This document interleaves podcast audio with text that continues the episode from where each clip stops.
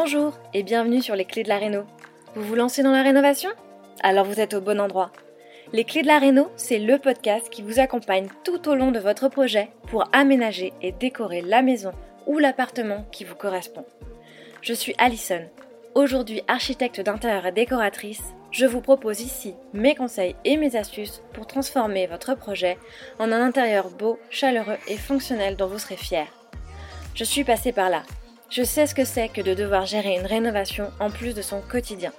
C'est pas toujours une partie de plaisir, mais ça en vaut tellement la peine au bout du compte. Seul ou avec un invité, laissez-moi vous aider à simplifier les étapes, vous apporter les clés dont vous avez besoin pour que votre projet se passe au mieux. Imaginez, vous saurez enfin par où commencer et comment faire les bons choix. Retrouvez-moi aussi sur Instagram, c'est tout simplement les clés de la Réno podcast pour encore plus de partage et de retour d'expérience. Allez, on y va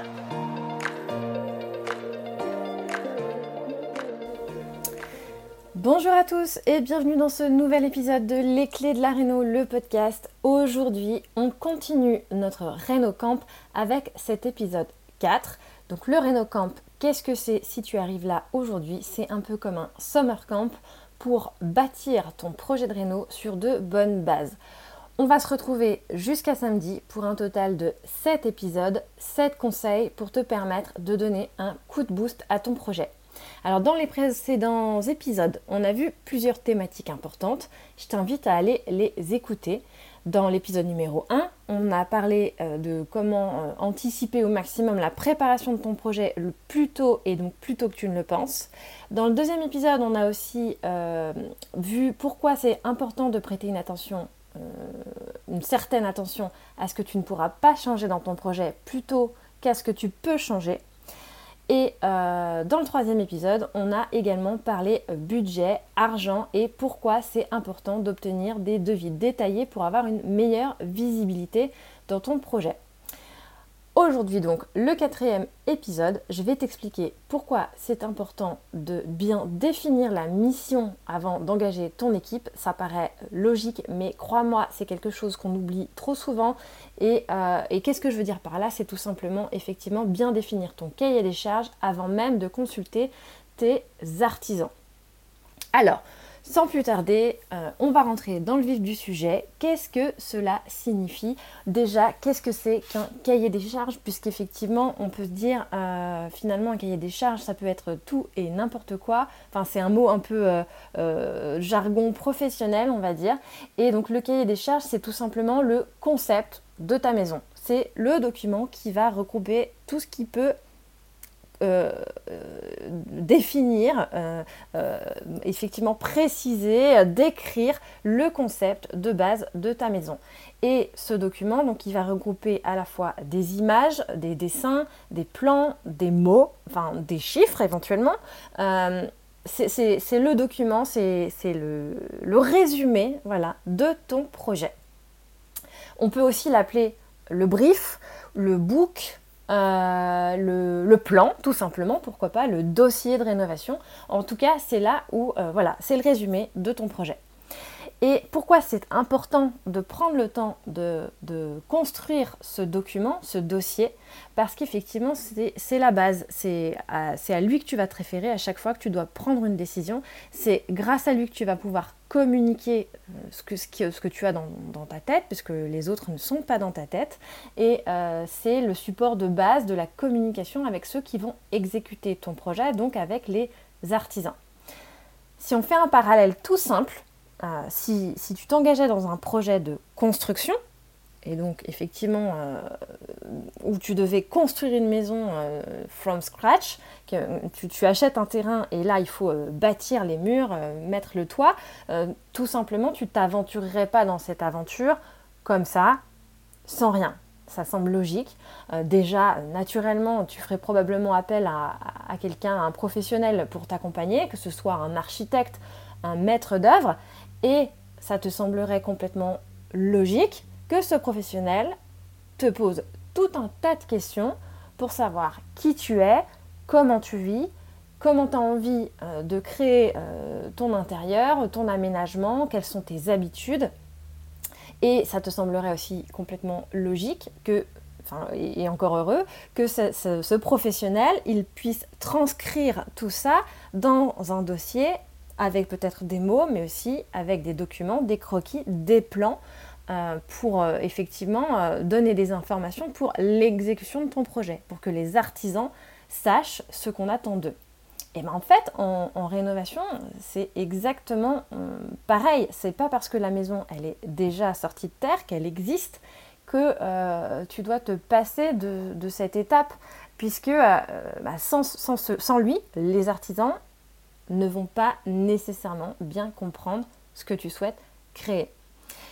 Et euh, en rénovation, je le sais aussi pour euh, l'avoir rencontré euh, de multiples façons, avec mes clients, mais aussi personnellement, on a toujours tendance à vouloir se précipiter dans les travaux.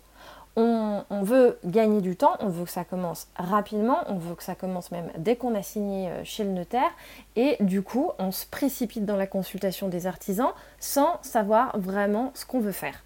Donc, euh, ça arrive qu'on fasse venir des artisans et ben, qu'on dise bah là j'aimerais faire tomber ce mur, là j'aimerais faire euh, une salle de bain, là j'aimerais euh, mettre des carreaux de ciment, mais comme ça, un peu en freestyle, à l'oral, pour que l'artisan, qui la plupart du temps ne prend pas de notes, puisse te réaliser un devis.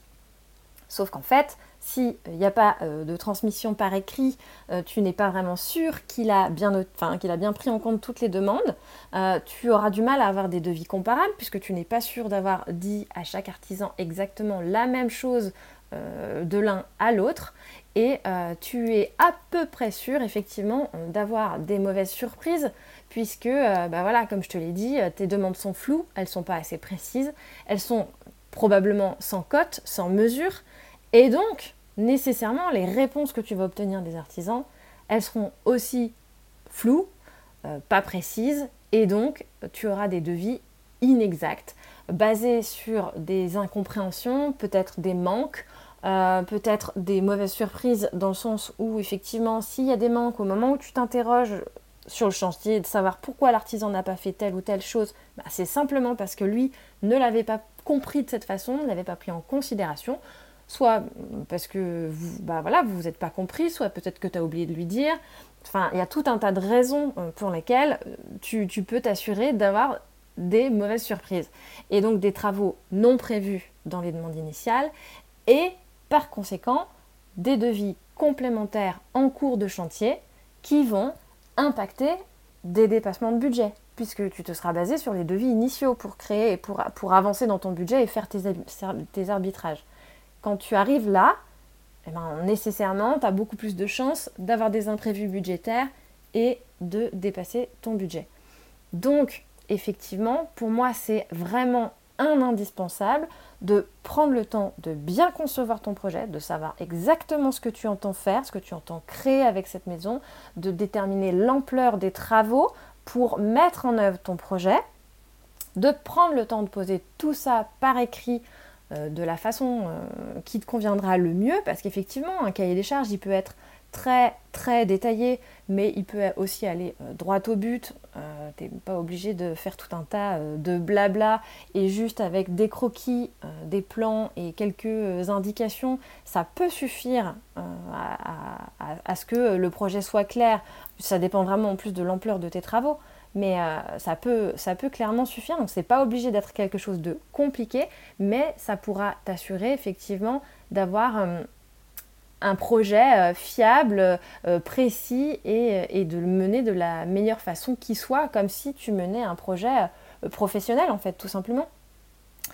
Euh, et donc, effectivement, euh, par exemple, tu vois, on pourrait prendre un exemple. Si tu, euh, fais un. Au moment où tu vas consulter tes artisans pour avoir un devis détaillé et que tu transmets des informations précises, donc par exemple, si tu fais venir des menuisiers pour avoir des devis pour, le, pour changer tes huisseries, eh bien, en fait, ton cahier des charges, ça pourra tout simplement être effectivement le nombre euh, de menuiseries que tu souhaites changer, si telles ou telles ne sont pas à changer, c'est le genre de choses que tu peux préciser.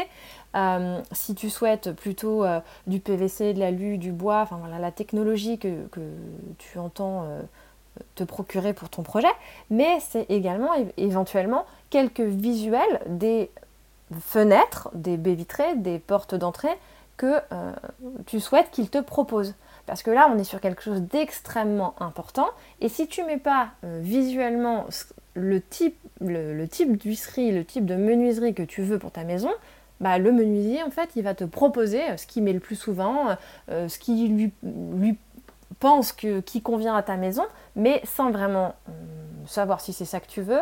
Et si à aucun moment il pense à te faire valider vraiment la typologie de fenêtre qu'il entend poser chez toi, le râle euh, ou je ne sais quoi, eh ben en fait tu peux te retrouver avec euh, une, une fenêtre qui ne correspond pas à ce que tu avais dans ta tête, tout simplement. Donc ce cahier des charges, indispensable à réaliser avant de consulter les artisans. Et donc, c'est indispensable, selon moi, de ne pas te précipiter dans la consultation des artisans tant que tu n'es pas au point sur ce que tu entends réaliser.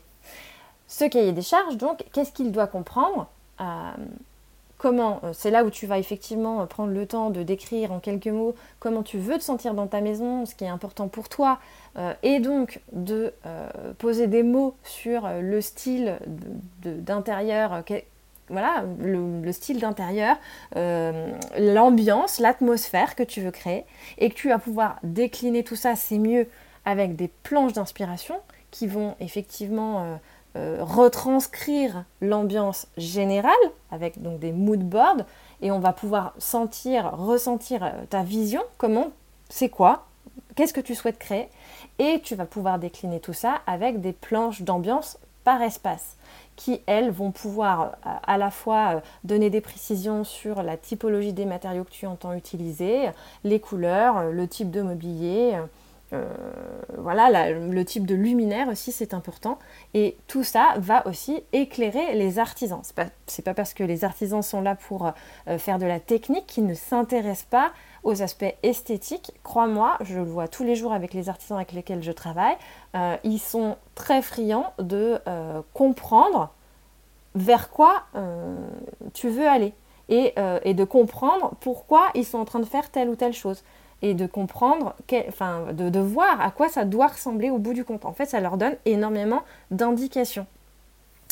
Euh, c'est aussi important si tu souhaites créer ou modifier des volumes, effectivement, nécessairement, de retranscrire tout ça avec des plans, avec des plans techniques qui vont donner des indications, des maîtrises sur les choses à faire, à démolir de façon précise et euh, les nouveaux aménagements que tu entends réaliser. C'est aussi, et tu vas voir que ton artisan il va te le demander très vite, très important d'avoir un plan électrique. Parce qu'un un électricien, il ne peut pas travailler sans plan électrique. Et une fois que tu es parti sur ta lancée, ben, effectivement, autant euh, continuer euh, pour donner un maximum d'informations à tous tes artisans, c'est euh, de décliner les autres plans si tu peux, si tu as, le temps, si, enfin si le temps, même, je te, le, je te le conseille fortement en fait de prendre ce temps-là, parce que plus tu prends ce temps de de préciser les choses, de donner des informations claires à tes artisans, plus tu éviteras les erreurs sur le chantier. Et donc de décliner les autres plans, comme un plan de plomberie avec les emplacements d'arrivée euh, et d'évacuation, comme euh, un plan de peinture, si c'est pas toi qui fais les peintures, effectivement, de bien préciser sur quelle face tu veux telle ou telle référence de peinture, si euh, ça doit s'arrêter à un soubassement à telle hauteur, si euh, je, ne sais, je, je, ne sais quoi en fait, si tu veux que euh, dans les toilettes euh, ce soit les quatre faces et le plafond, parce qu'effectivement c'est quelque chose d'un peu original, ton peintre il va pas y penser naturellement. C'est des indications que tu mets dans ton cahier des charges, dans ce dossier, dans ce book Reno. Et éventuellement ton budget. Alors là c'est à toi de voir si tu veux annoncer le budget euh, que tu as pour ton projet, si tu estimes que euh, annoncer, c'est pas comme, annoncer ton, budget euh, au moment de la consultation de tes artisans, c'est pas comme ça que tu souhaites travailler. Des fois, ça peut aider quand même tes artisans à savoir dans quelle typologie de travaux on s'inscrit. ça peut les aider à faire en sorte de répondre à ta demande budgétaire et donc à te proposer des solutions d'optimisation, des solutions techniques, des solutions, euh, des alternatives de matériaux, des alternatives d'aménagement qui pourraient peut-être être moins coûteuses que ce que tu as envisagé et qui ne rentrent pas dans ton budget. Donc à toi de voir si tu veux l'afficher ou pas. Voilà, moi ça peut être pertinent ou euh, alors peut-être éventuellement de mettre l'enveloppe globale de travaux dont tu disposes. Euh, voilà, là c'est comme ça touche à l'argent, c'est toujours très personnel. Voilà un peu effectivement ce qu'est le cahier des charges et pourquoi à mon sens c'est important de l'avoir affiné avant de consulter ceux qui vont l'exécuter. Et voilà, on arrive à la fin de cet épisode. Je pense qu'on a fait le tour de la question. Mais comme toujours, n'hésite pas à venir me poser tes questions si tu en as. Je reste disponible pour y répondre. Et euh, on va se retrouver demain donc pour la suite de ce Reno Camp avec l'épisode numéro 5. On verra tout simplement pourquoi te créer un cadre, en fait, c'est simplement ton meilleur allié dans ton projet pour éviter de t'éparpiller. À demain Si vous avez écouté jusqu'ici, c'est probablement que l'épisode vous a plu. Alors n'hésitez pas à en parler autour de vous, amis, famille, tous ceux qui rénovent sont les bienvenus. Vous pouvez aussi évidemment laisser un commentaire sur Apple Podcast ou une note 5 étoiles sur Spotify. Et si vous souhaitez être informé des prochains épisodes, n'hésitez pas à vous inscrire à la newsletter ou à me suivre sur Instagram. Le podcast, c'est fini pour aujourd'hui, mais je vous dis à très vite pour un nouvel épisode.